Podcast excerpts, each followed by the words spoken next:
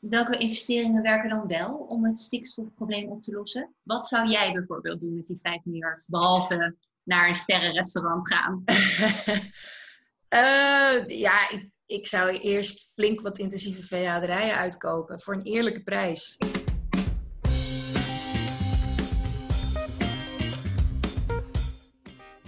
Hallo, welkom bij weer een nieuwe aflevering van de Milieudefensie podcast. Milieudefensie werkt aan een duurzame en eerlijke wereld. Mijn naam is Laura, ik ben communicatiemedewerker bij Milieudefensie en in elke aflevering vraag ik aan mijn collega Jorien wat haar is opgevallen in de media of in het nieuws.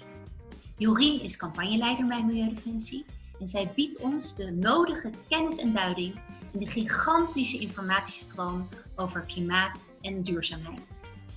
En in elke aflevering gaat onze vrijwilliger Merel op pad door het land op zoek naar sprankjes hoop en inspiratie in haar eigen rubriek.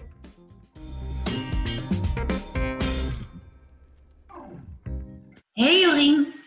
Hey Laura. Hi. Uh, allereerst moeten we denk ik even terugblikken op onze vorige podcast. Want in die podcast hadden we het over staatssteun aan de luchtvaart. En net na onze podcast uh, kwam het kabinet naar buiten met het nieuws dat ze tot 4 miljard uh, willen vrijmaken om KLM te redden.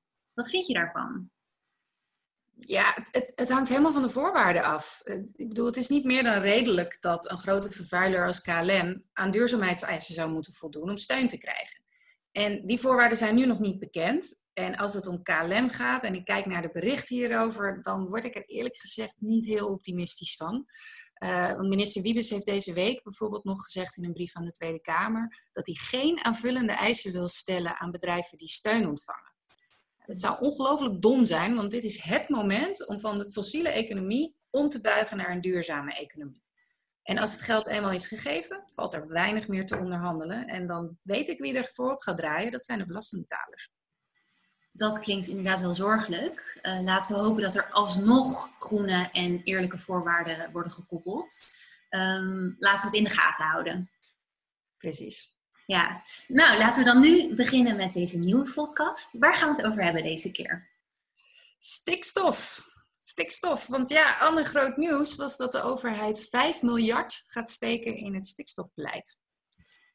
Dat is uh, een hoop. Dat lijkt me in principe goed nieuws. Even voor de mensen die uh, nog niet zo goed weten wat stikstof eigenlijk is. Um, te veel stikstof in de natuur kan schadelijk zijn en zorgt voor afname van biodiversiteit. En ik stop ook nog eventjes een uh, linkje in de show notes, zodat je meer kunt lezen. Uh, maar 5 miljard, dat is toch hartstikke groot nieuws? Goed nieuws ook. Uh, ja, nou ja, dat zou je denken. Hè? Maar uh, nou, ik heb toevallig uh, deze week nog een opiniestuk geschreven samen met twee, twee veehouders in het AD. dat wij het echt weggegooid belastinggeld vinden. Ehm, en dat klinkt heel streng, maar ja, dat is wel de situatie zoals die is. het stikstofplan van minister Schouten, dat is onze landbouwminister, dat is eigenlijk eerder stilstand dan vooruitgang. 5 miljard over 10 jaar verdeeld is voornamelijk pleisters plakken. Dat is wat deze deal is. Er wordt heel weinig geld gestoken in het uitkopen van de intensieve veehouderij, een van de grootste stikstofuitstoters van ons land. En er wordt wel flink geld gestoken in het herstellen van natuur. Maar ja, als de stikstofuitstoot niet drastisch naar beneden gaat, staat kwetsbare natuur straks gewoon weer vol met brandnetels en dode bomen. En dan kun je opnieuw miljarden gaan steken in het uh, vernatten van veengebieden en het afplaggen van vergraste heiden. Het is kortom weggegooid geld. En dat is echt heel erg jammer, want het gaat wel om heel veel geld. Oké, dus je zegt het probleem wordt met die 5 miljard absoluut niet bij de bron aangepakt. En dat zou juist nodig zijn. Maar ja, klopt. 5 miljard, het is toch in ieder geval, het is beter dan niets. Het is een grote stap, toch? Uh, ja, dat, dat is waar. Er gebeurt iets. Uh, maar het grote probleem is dat Nederland al decennia te veel stikstof uitstoot en daar niks noemenswaardigs aan gedaan heeft. Vroeger heette het het mestoverschot, nu noemen we het stikstof en doen we het alsof het een nieuw probleem is. Maar dat is helemaal niet zo. Uh, net als de voorgestelde oplossing, die is ook niet nieuw. Het is het oude stikstofbeleid wat de rechter heeft afgeschoten omdat het de natuur niet beschermt, maar dan in een nieuw jasje. En de eerste rechtszaken zijn alweer aangekondigd ik zie eerlijk gezegd niet hoe het kabinet zich onder een nieuw vernietigend vonnis kan uitkletsen met dit pakket. Hm, Oké, ehm, maar dan is het in ieder geval goed voor de bouw, toch? Wellicht dat het ietsje scheelt voor de bouw. Want uh, de bouw stoot vanuit zichzelf nauwelijks stikstof uit en wordt wel heel erg hard geraakt door het slot wat er op Nederland is gezet vanwege die stikstofcrisis. Dus een heel klein beetje verbetering is vaak al genoeg voor de bouw om op een heleboel plekken toch weer te kunnen gaan bouwen. Maar verder doet het weinig hoor. Ik bedoel, minister Schouten probeert met deze miljarden iedereen tevreden te houden. Maar het werkt uiteindelijk averechts. Niemand heeft hier wat aan. Eh, de boeren krijgen geen duidelijkheid over toekomstig beleid. Eh, het natuurherstel zal niet blijvend zijn. En, heel belangrijk, onze overheid voldoet nog steeds niet aan de regelgeving van de EU. Hmm, Oké, maar wat moet de overheid dan doen, volgens jou? Ja, duidelijke keuzes maken over het uh, toekomstig landbouwbeleid. De minister Schouten is net als wij uh, voorstander van kringlooplandbouw. Daar zijn uh, mooie rapporten over geschreven, toekomstvisies van gemaakt. Maar ze handelt er met dit pakket niet naar. We komen nu in een tijd terecht waarin de overheid de economie gaat aanjagen met grote investeringen. Dit is het ultieme moment om duurzaamheid meteen mee te nemen. En in het geval van de landbouw gaat dat dus over kringlooplandbouw. Dat zeggen wij niet alleen, dat zegt ook de overheid. En nu is het dus zaak om de daad bij het woord te voegen en uh, ja, om net zo daadkrachtig als bij corona uh, ook in te grijpen in de klimaat- en milieucrisis. Ja. Dat doet de minister nu niet en dat is echt een gemiste kans. Ja, ja, maar ja, die corona waar je het over hebt, die zorgt nu ook voor veel minder stikstof in de lucht. Dus wat is nu eigenlijk het probleem? Het gaat toch hartstikke goed, zou je denken?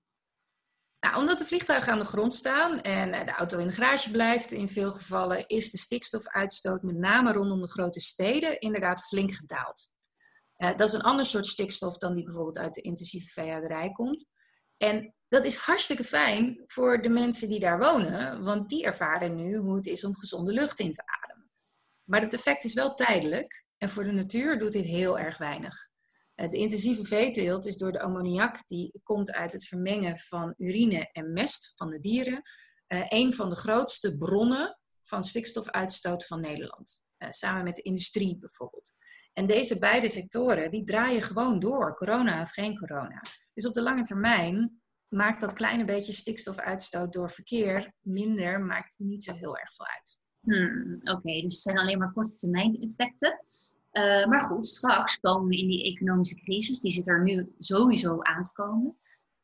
Is dit wel het goede moment voor miljarden steun voor milieu en klimaat? Hebben we geen andere dingen aan ons hoofd? Nee, nee, dit is juist de tijd. Weet je, als nu al ons geld wat we hebben gespaard de afgelopen decennia wordt gestoken in het herstellen van business as usual, dan zitten we dus binnen de kortste keren weer met de gebakken peren. Want het klimaat wacht niet op corona. En ook de stikstofcrisis wordt niet minder urgent bij een economische crisis. Dus we hebben simpelweg de luxe niet om nu te denken dat klimaat en uh, biodiversiteit een luxe zijn die later wel komt. En als je nu dus niet investeert in het omvormen van onze economie naar een duurzaam perspectief, dan betekent dat dus dat je als belastingbetaler straks feitelijk twee keer gaat betalen. Eerst om de vervuiler overeind te houden en vervolgens om de vervuiling op te ruimen. Nou, dat gaat ten koste van andere belangrijke investeringen die we willen doen, bijvoorbeeld in het gezond houden van onze economie. Dus het zou echt heel erg zonde zijn als we nu beginnen met terug naar het oude, want het oude bestaat niet meer. Hm. Ja, oké. Maar welke investeringen werken dan wel om het stikstofprobleem op te lossen? Wat zou jij bijvoorbeeld doen met die 5 miljard, behalve naar een sterrenrestaurant gaan? uh, ja, ik, ik, zou eerst flink wat intensieve veehouderijen uitkopen voor een eerlijke prijs. En uh, ik zou investeren in kringlooplandbouw, in goede akkerbouw. En, uh, zodat Nederland weer eerlijk en gezond voedsel kan verbouwen. Uh, terwijl tegelijkertijd ook de stikstofcrisis wordt aangepakt. als je dan ook veel geld steekt in natuurherstel, bijvoorbeeld 3 miljard, dan heb je dan op de lange termijn echt wat aan.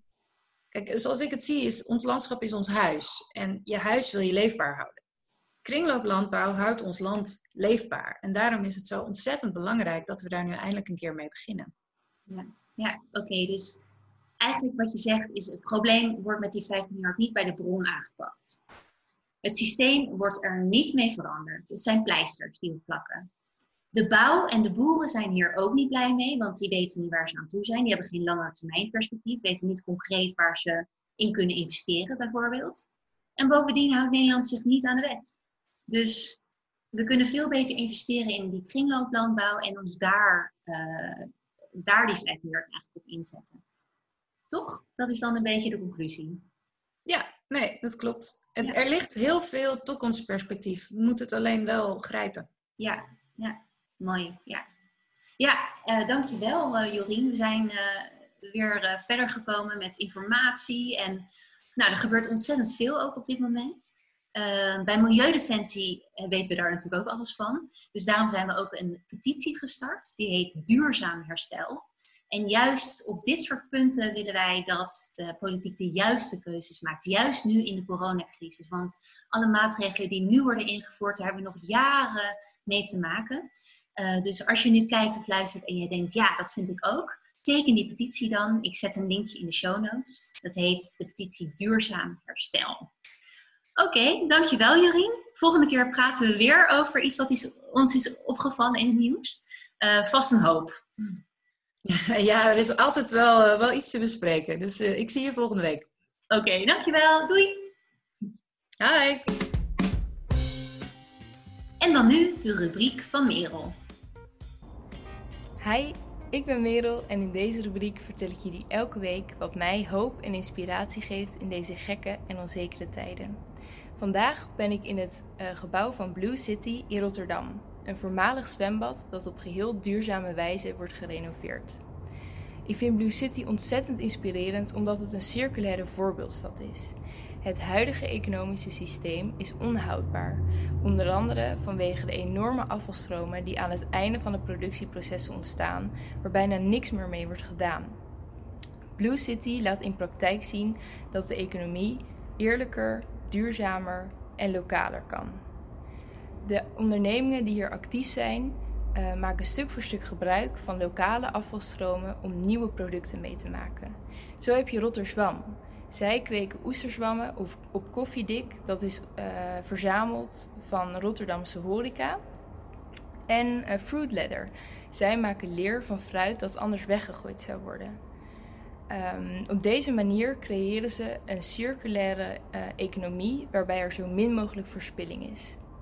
Het leuke is dat er niet alleen uh, inspirerende ondernemingen zijn. Blue City organiseert ook workshops en lezingen die in deze coronatijden online te bekijken zijn. Dus check de link in de show notes voor meer informatie en laat je inspireren. Tot volgende week. Dat was het alweer. Bedankt voor het kijken en luisteren. De volgende keer bespreken we weer iets wat ons is opgevallen in het nieuws of in de media. Valt jou nou ook iets op? Laat het ons dan weten. Dat kan door een reactie achter te laten op deze podcast of door een mailtje te sturen naar podcast.milieudefensie.nl. Tot de volgende keer!